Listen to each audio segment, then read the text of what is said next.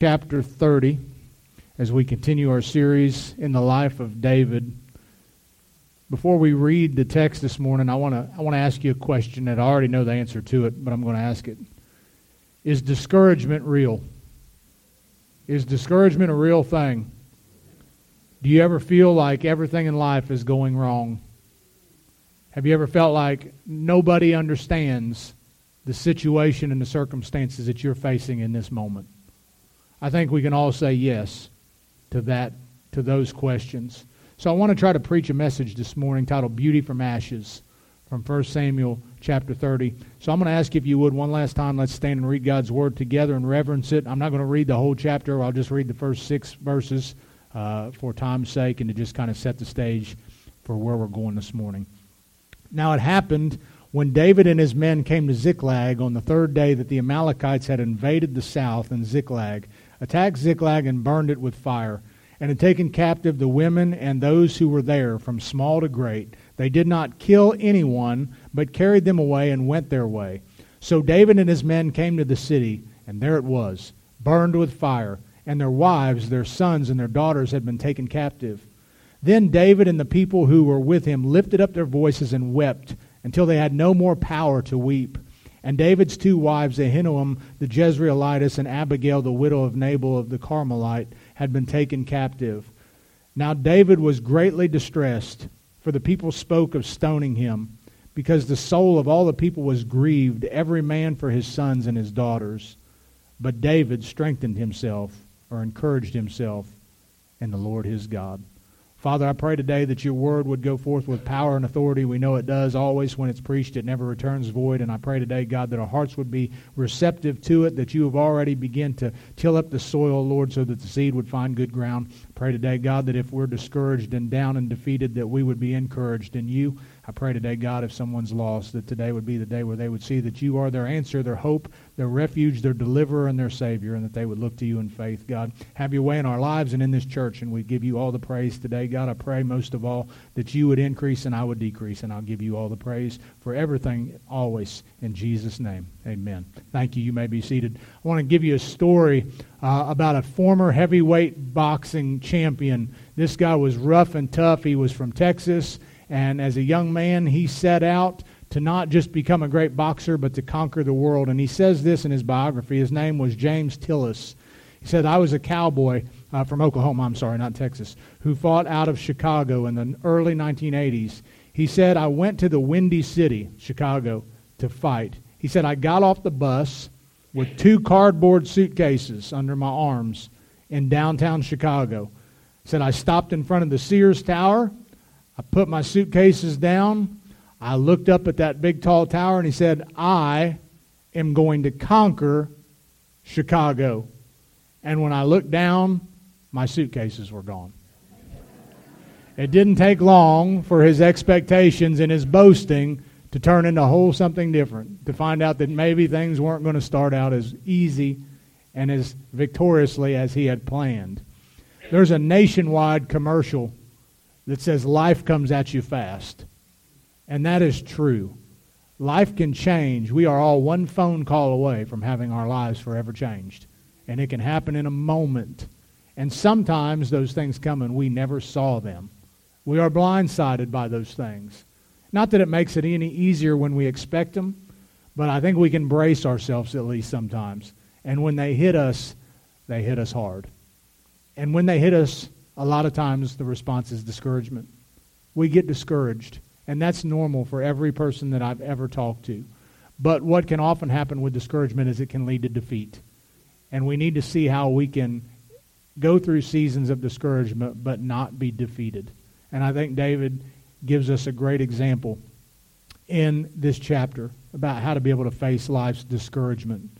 And I want to say this to just clear the air in the room lest you feel like you're the only one in a room of people that aren't struggling. Christians are really good at hiding discouragement.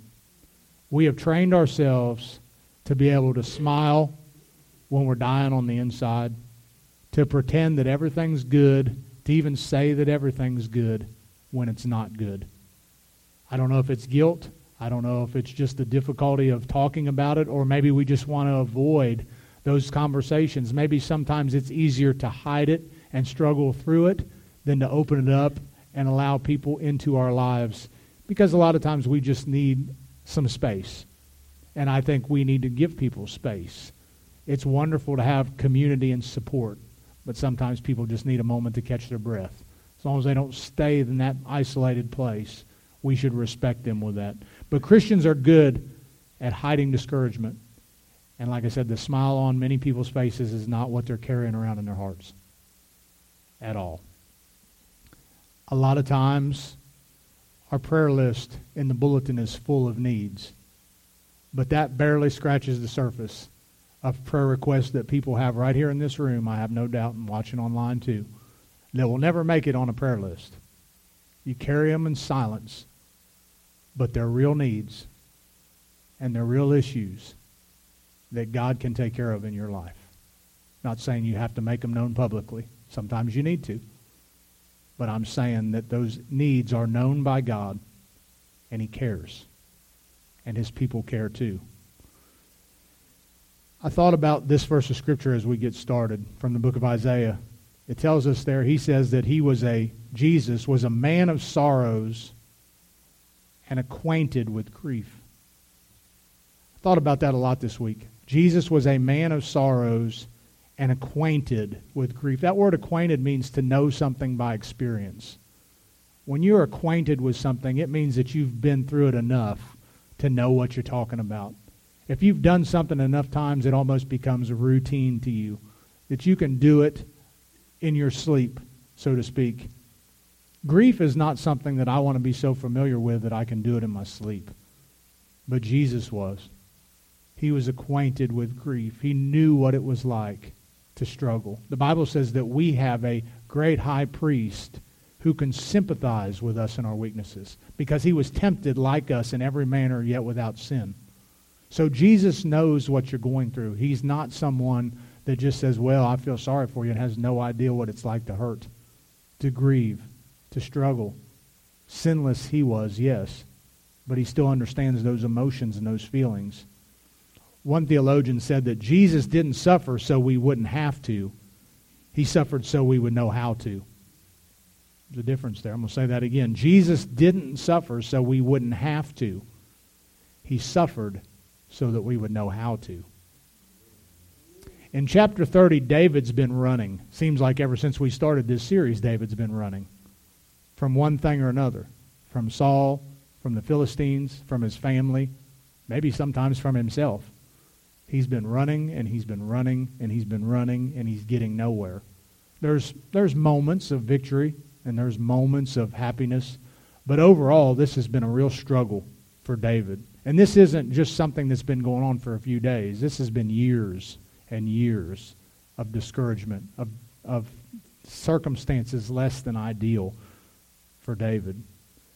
But I think chapter 30 reaches the pinnacle of things, if you will, or maybe the lowest, not the pinnacle, the lowest point of things for David. He's going to hit rock bottom.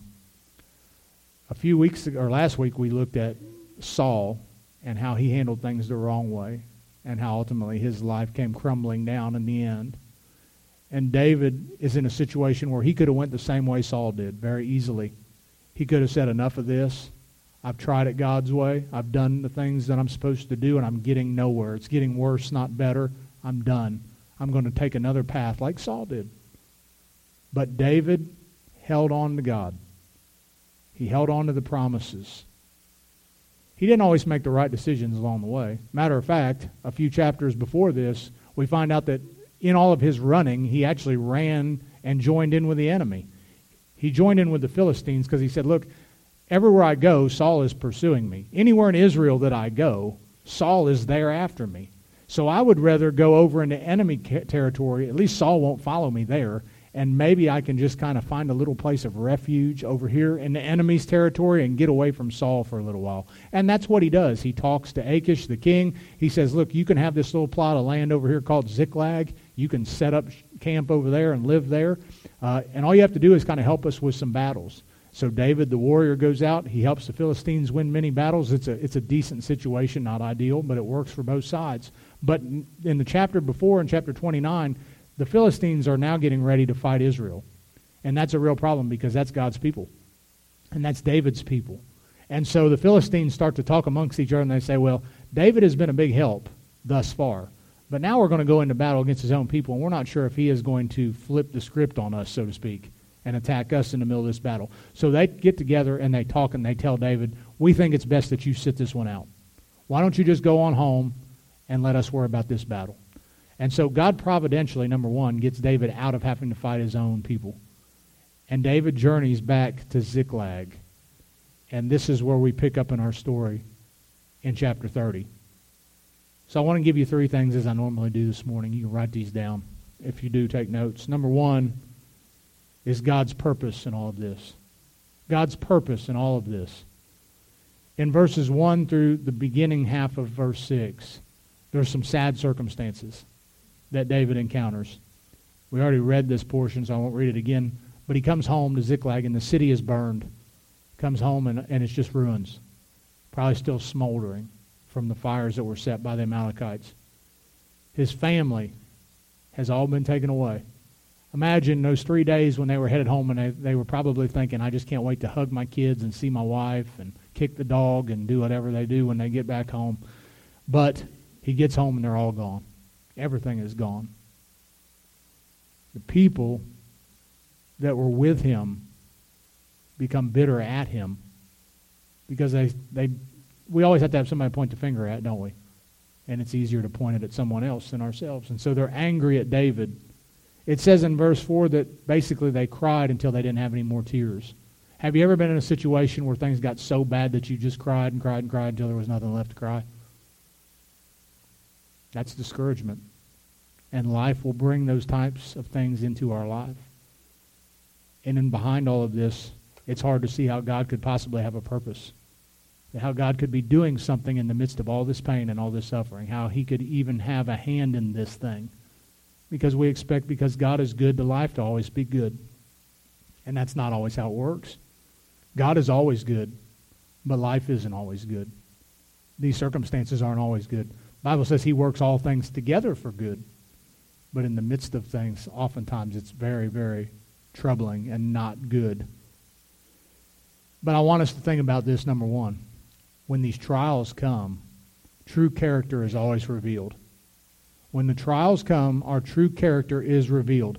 What you believe and who you believe in is always put on display when you hit rock bottom.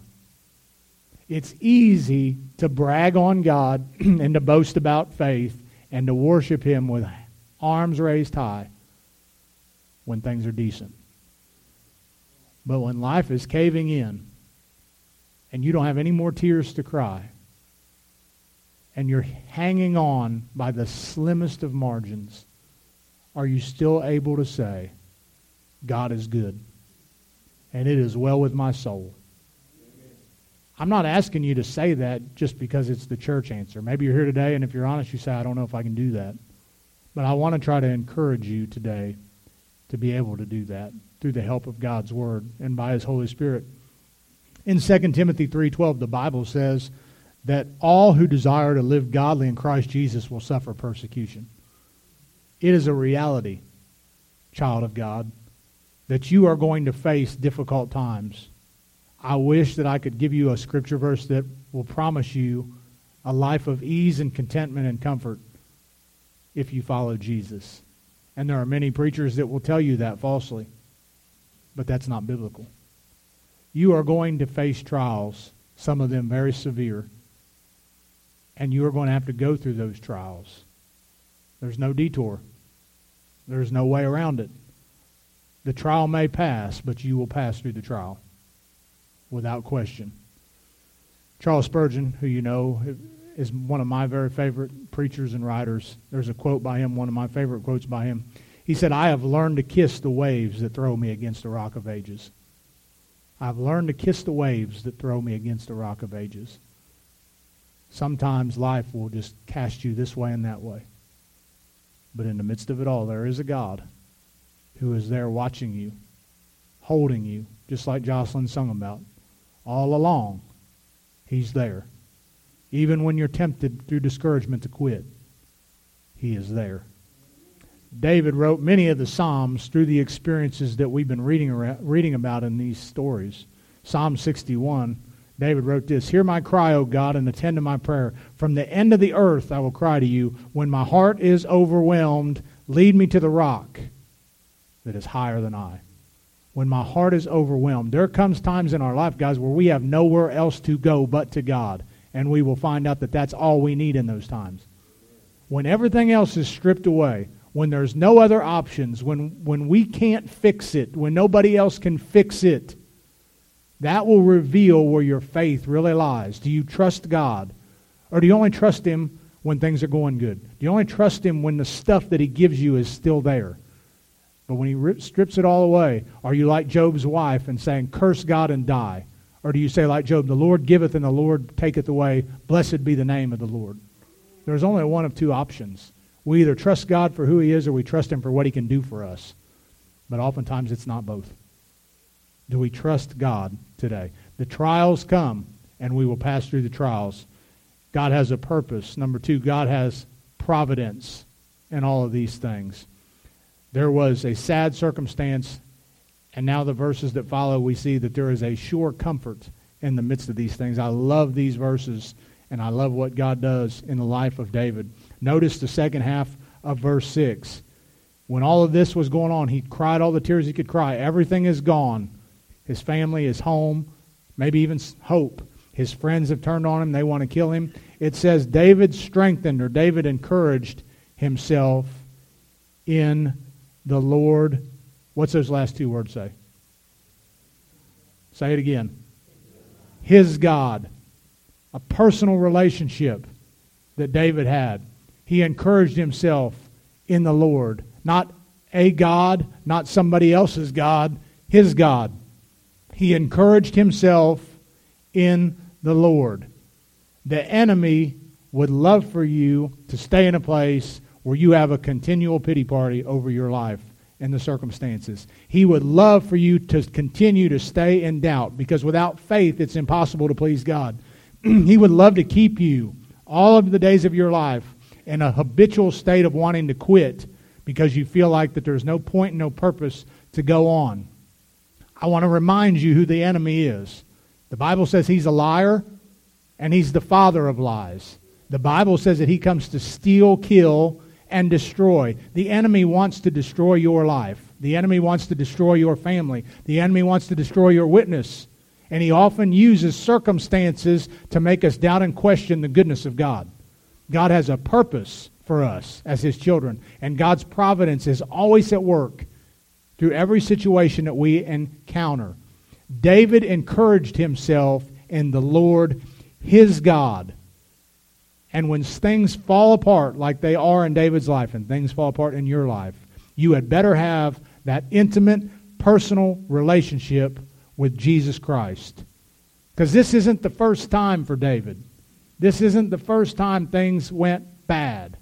And I would venture to say it's not the first time that things have went bad in your life. And it won't be the last. You need that relationship now more than ever. Now, listen, we talk about what it means to have a relationship with Jesus. We talk about the fact the Bible says that by the works of righteousness shall no man be justified. Our own works can't do it. By the works of the flesh, we can't be justified. We are justified freely by His grace. We are justified by faith alone in the Lord Jesus Christ. And a lot of times when we come to the Lord, we have believed those truths. Amen. We should. We hang on to the truths, the doctrinal, foundational truths of Scripture. That we are saved by grace through faith, and that not of yourself. It's a gift of God, not of works, lest any man should boast we understand what salvation is. And through that, positionally, the moment we believe, the moment we turn from our sins and trust Jesus, we are saved. We are justified. We become his child. But that's just the beginning. And a lot of times, I think as believers, we get that part right, and thank God that we do, because if you don't get that right, nothing else matters. A false salvation will do nothing for you. But when you get saved, positionally, we know Jesus. We have that relationship. But that's just the beginning of getting to know Him practically. And just knowing a bunch of facts about someone is far different from knowing that person intimately and personally. You've got to get to know him because once you meet him as your Savior, you'll begin to love him as your friend. And there's a difference. David knew him in such a way, not just by a couple of facts, but from the experiences of life, of walking with him and trusting him and obeying him and believing him. It's got to go beyond just a series of checking boxes, guys. Are you growing in your personal relationship with him? Are you following him? Are you enjoying his presence? You say, How do I do that? You get to know him better by his word. There is no other way that God has ordained for you to know him deeply than through the study of the scriptures. Jesus said, You search the scriptures, for in them you find me. Basically, they reveal the person of Jesus Christ. You cannot know him deeply without knowing this book. This is how God has chosen to reveal himself to us. And far too many Christians ignore this and then wonder why, when trouble comes into their lives, they don't have the strength, they don't have the ability to go to Jesus and get help when they need Him. It's because they've never truly grown in their fellowship with Him. They've never truly had that relationship on that personal, practical level. We've got to work towards that. David understood that. And as he goes on, he is strengthened through this. Notice what David does. It says in verse 7 David said to Abiathar the prince, Abimelech's son, Please bring the ephod to me. The ephod would have been the priestly garments. It would have had two stones in the breastplate called the Urim and the Thummim, and the Urim and the Thummim, I'm sorry. And that would have been a way that they would basically consult to try to get God's will on a situation. So he is he is going to God for answers. That's always the right place to go. When things fall apart, he goes to God for answers. Before you ever make a move in your life, I would check with the boss first. I would make sure that you are in his will, according to the Word of God, by the leading of the Spirit of God, that you, to the best of your ability, are walking in truth and not in your own wisdom. The Bible says in Proverbs 3 5 and 6 Trust in the Lord with all your heart and lean not on your all understanding. In all your ways acknowledge him, and he will direct your steps. Look at his question in verse number 8. David inquired of the Lord, Shall I pursue this troop? That's a question that we should ask God quite often. Shall I do this thing? Shall I do that thing? Is this wise? Is this beneficial? Is this your will for my life? Too often, we don't ask, shall I? And then we end up having to ask God, can you? Can you fix this? Can you help me? Can you? Can you? If we would have just started with, shall I, we would never had to ask, can you? You see? So often we get out ahead of God. David said in Psalm 37 23, the steps of a man are ordered by the Lord. The steps of a good man are ordered by the Lord. I'm glad that God orders or ordains our steps. But you know what else? God ordains the stops too. He doesn't always just ordain your steps, He ordains the stops too.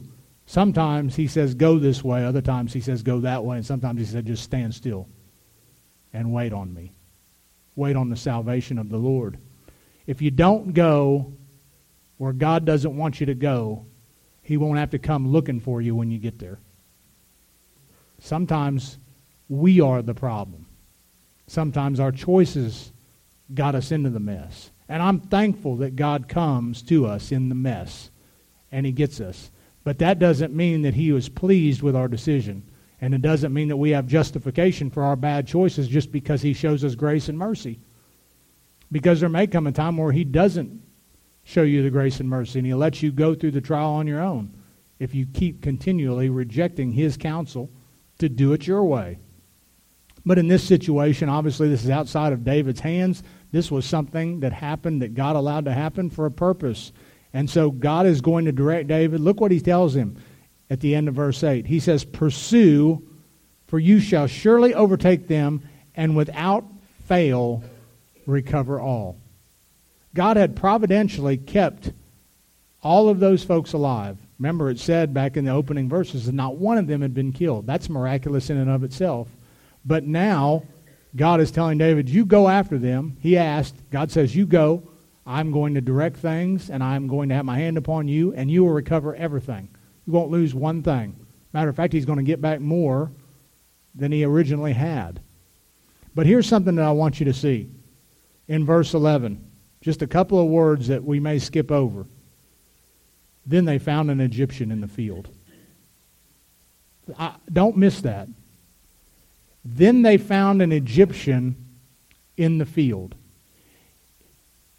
If David would have came home and saw the city burned and saw his family taken and heard the people complaining, it would have been real easy for him to get in a rage. It would have been real easy to say, you know what? We're going to find out who did this and we're going to destroy him. Because David was a warrior. He didn't mess around. And it would have been easy for him to get in his flesh and say, I'm going to fix this. I'm going to exact vengeance on my family and on my people. And I'm going to go out right now. But in the midst of all of his discouragement and probably his anger and all the feelings that were going on, he still exercised wisdom. He asked God what to do. And God said, Go. And God told him where to go and how to go. And as a result, God had already put this man, this Egyptian man, in the field for David to encounter. And I want you to think about that. How many times have you went through a trial in your life? And that's when God put someone in your path that you needed. At just the right time, in just the right moment, God brought someone into your life to use as the catalyst or the instrument to help you through the trial. He always has a plan. He's always providentially in control of things. They found an Egyptian. Never would have been found had David went his own way in his own timing. In the Gospel of Luke, there's a story about a little man named Zacchaeus. A lot of you know the kids' song, used to sing it in Sunday school. But it says in Luke chapter 19, verses 3 and 4 about Zacchaeus. Jesus is passing by. Zacchaeus is too small. He can't see over the crowd. It says, He sought to see who Jesus was, but he could not because of the crowd, for he was of short stature. So he ran ahead, and what did he do? Somebody want to sing it for us? He climbed up into the sycamore tree for the Lord he wanted to see. Right? There you go. Some of you know it. Because Jesus was passing by that day. Jesus was going that way. Why do I bring that story up? Because, again, I want to share with you one of my favorite quotes. I think it's an anonymous quote. I don't know who it's contributed to. But I think about this story often, and I think about this quote. The quote says this Long before Zacchaeus couldn't see Jesus, the tree was planted to meet his need. That little tree that started as a seed and a sapling and grew up in a big tree, grew all those years at just the right time, was there for Zacchaeus to meet his need. God works in every detail, big and small. We don't understand sometimes, we don't even see what's happening. But when we look back, or when we will look back one day, we will see God's hand on things that we never ever even had a clue he was involved in. Romans 8:28 says, we know that all things work together for good to those who love God, to those who are called according to his purpose. Notice what it doesn't say. It doesn't say that all things are good. It says all things work together for good. God is in the midst of things, providentially working things out. He did it for David, and I'm telling you, by the authority of the Word of God, if you're struggling today, if you will seek God's face, if you will trust God's timing, and if you will believe the word and reject the lies of the enemy, God is working for you. God is for his people. God fights our battles. And maybe up to now your experiences have not been positive, neither, neither were David's. But victory was coming. Matter of fact, victory has already been achieved. We sung about the empty tomb. We sing about the old rugged cross. That's where the real victory took place. The enemy can have a field day sometimes with our lives here, but he's already crushed under the heel of Jesus. And our victory is secure. This life here is the worst that we will ever experience, and it can be really bad sometimes. But we've got an eternity with no more tears and no more sickness and no more sin and no more death. And Jesus paid it all so we could have that. And I want you to see the last thing we're done God's promise. In verses 16 through 20, there's a successful conquest that takes place. So, in a nutshell, he meets this Egyptian. The Egyptian was left there by the Amalekites because he was sick, and so they just discarded him, having no idea that this man that they just threw away as though he was a piece of trash would be the, the, the tool that God would use for David to be led right into the camp of the Amalekites. God used that man. David shows him kindness. He feeds him. He takes care of him. He promises to spare his life for a little bit of information, and the Egyptian more than gladly shares about where his former employer is now camped out at. Verses 16 through 20, it says, When he had brought him down, the Egyptian brings them down. There they were, the Amalekites, spread out all over the land, eating and drinking and dancing because of all the great spoil which they had taken from the land of the Philistines and the land of Judah. Sometimes it looks like the enemy's winning. They're having this big celebration. The world sometimes looks like it is having the time of its life. David struggled with this in Psalm 73. He talks about he looked around and there was no pain in the death of the wicked. They're partying, they're having a good time, everything's going swell and great. And towards the end of that psalm, I think it's verse 20 or 21, he says, Then I went into the sanctuary of God and I saw their end. I understood their end. What's it profit a man if he gains the whole world and loses his soul? These folks were having a party because they had a lot of stuff, not realizing that in a couple of moments their life was going to be taken and they were going to stand before God in judgment. It's just that quick that this life can end and eternity will begin. My friends, are you ready for that time?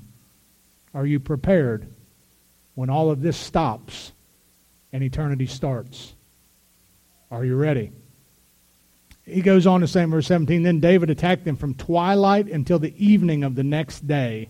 Not a man of them escaped, except 400 young men who rode on camels and fled. So David recovered all the Amalekites had carried away, and David rescued his two wives, and nothing of theirs was lacking, either small or great, sons or daughters, spoil or anything which they had taken from them. David recovered all. Then David took all the flocks and herds and they had, that they had driven before those other livestock, and David said, This is David's spoil. God restored everything for David, and then some. There's a verse of Scripture in James chapter 1, verses 2 and 4. It says, My brethren, count it all joy when you fall into various trials, knowing that the testing of your faith, notice this, produces patience. But let patience have its perfect work, that you may be perfect and complete, lacking nothing. Has anybody ever read that second verse, or is it just me, and thought that's an odd conclusion to our faith? Did you see what it said? My brethren, count it all joy when you fall into various trials. Why? Knowing that the testing of your faith produces patience. That's why a lot of people say, I don't want to pray for patience. well, the trials are coming whether you ask for them or not. And the trials are going to work patience. So you might as well go ahead and pray for patience. I'd rather pray for it than just have to learn it the hard way because it's coming. But regardless, it says that the testing of your faith produces patience. Some translations say endurance. The literal root word there means to not turn around and run. That's what it's saying. Faith is going to produce something in you that when the storms of life come against you, you are going to face them head on, look them in the eye, and say, This will not shake me because I have built my life on the firm foundation that is Jesus Christ.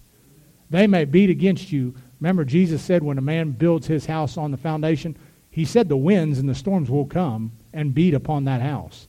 He didn't say if you build on the right foundation, it's going to be a sunny day out every day and you'll never have to worry about things. He said the storms are still going to come, but the storms won't shake you because you've been built on the right foundation.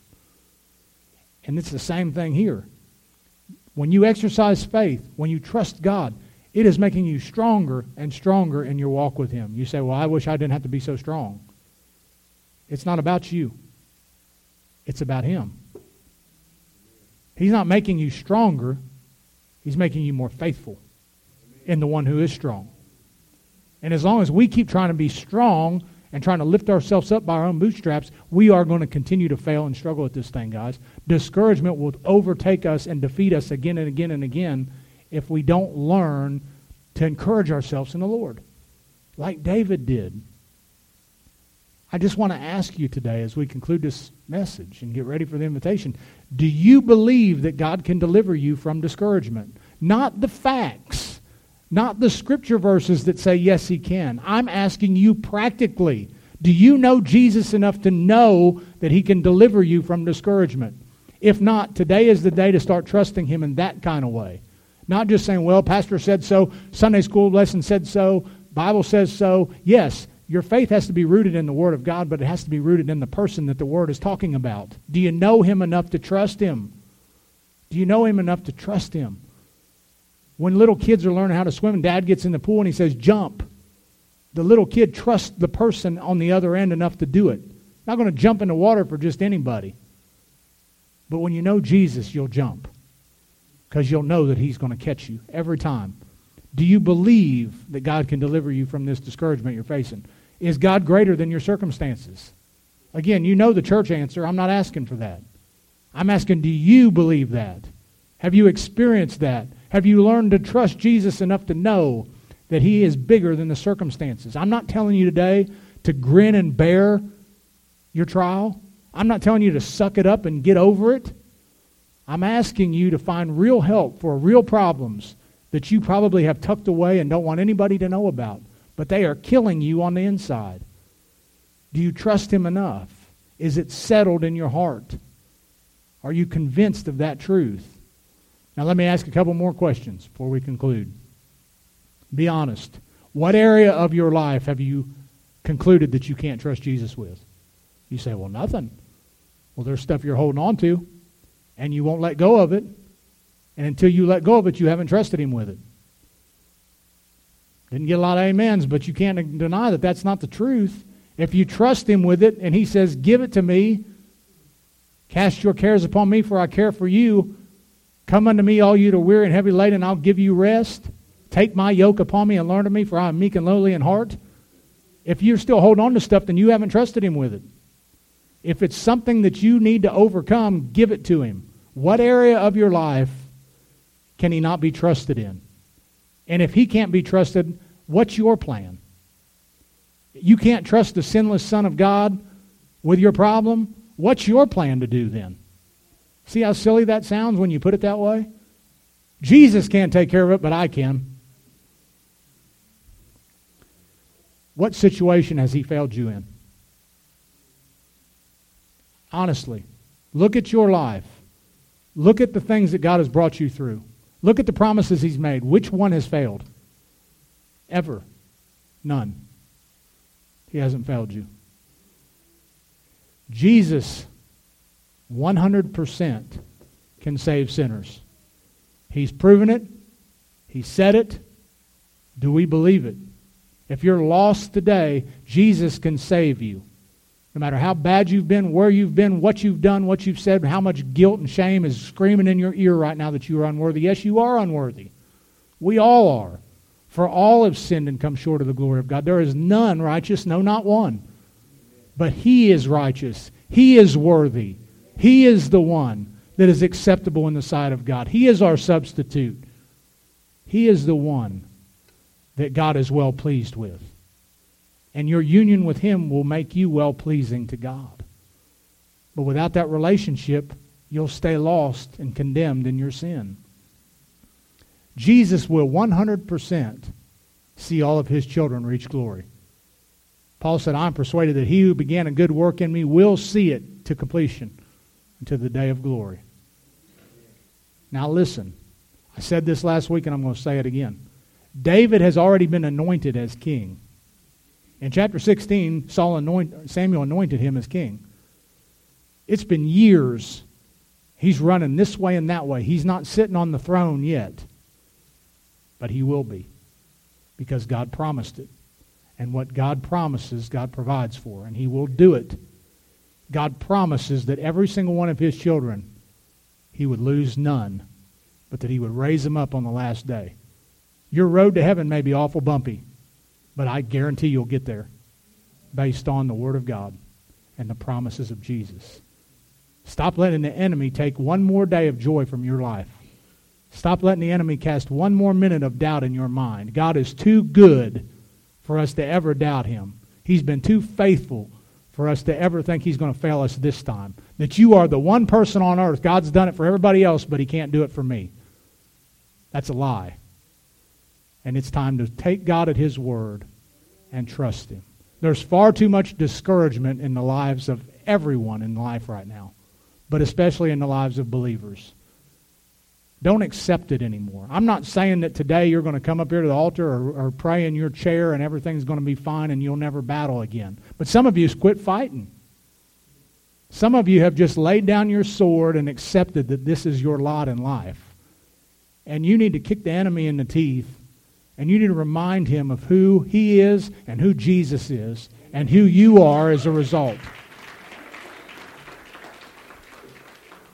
We need to strengthen ourselves in the Lord, church.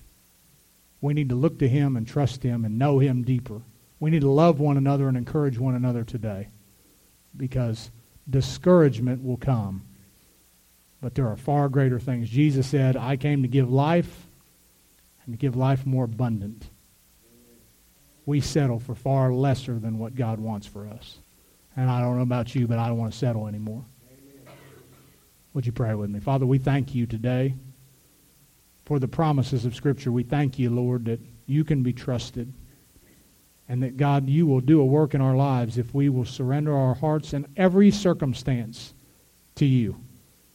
To stop trying to hold on and overcome things and figure it out in our own power and strength.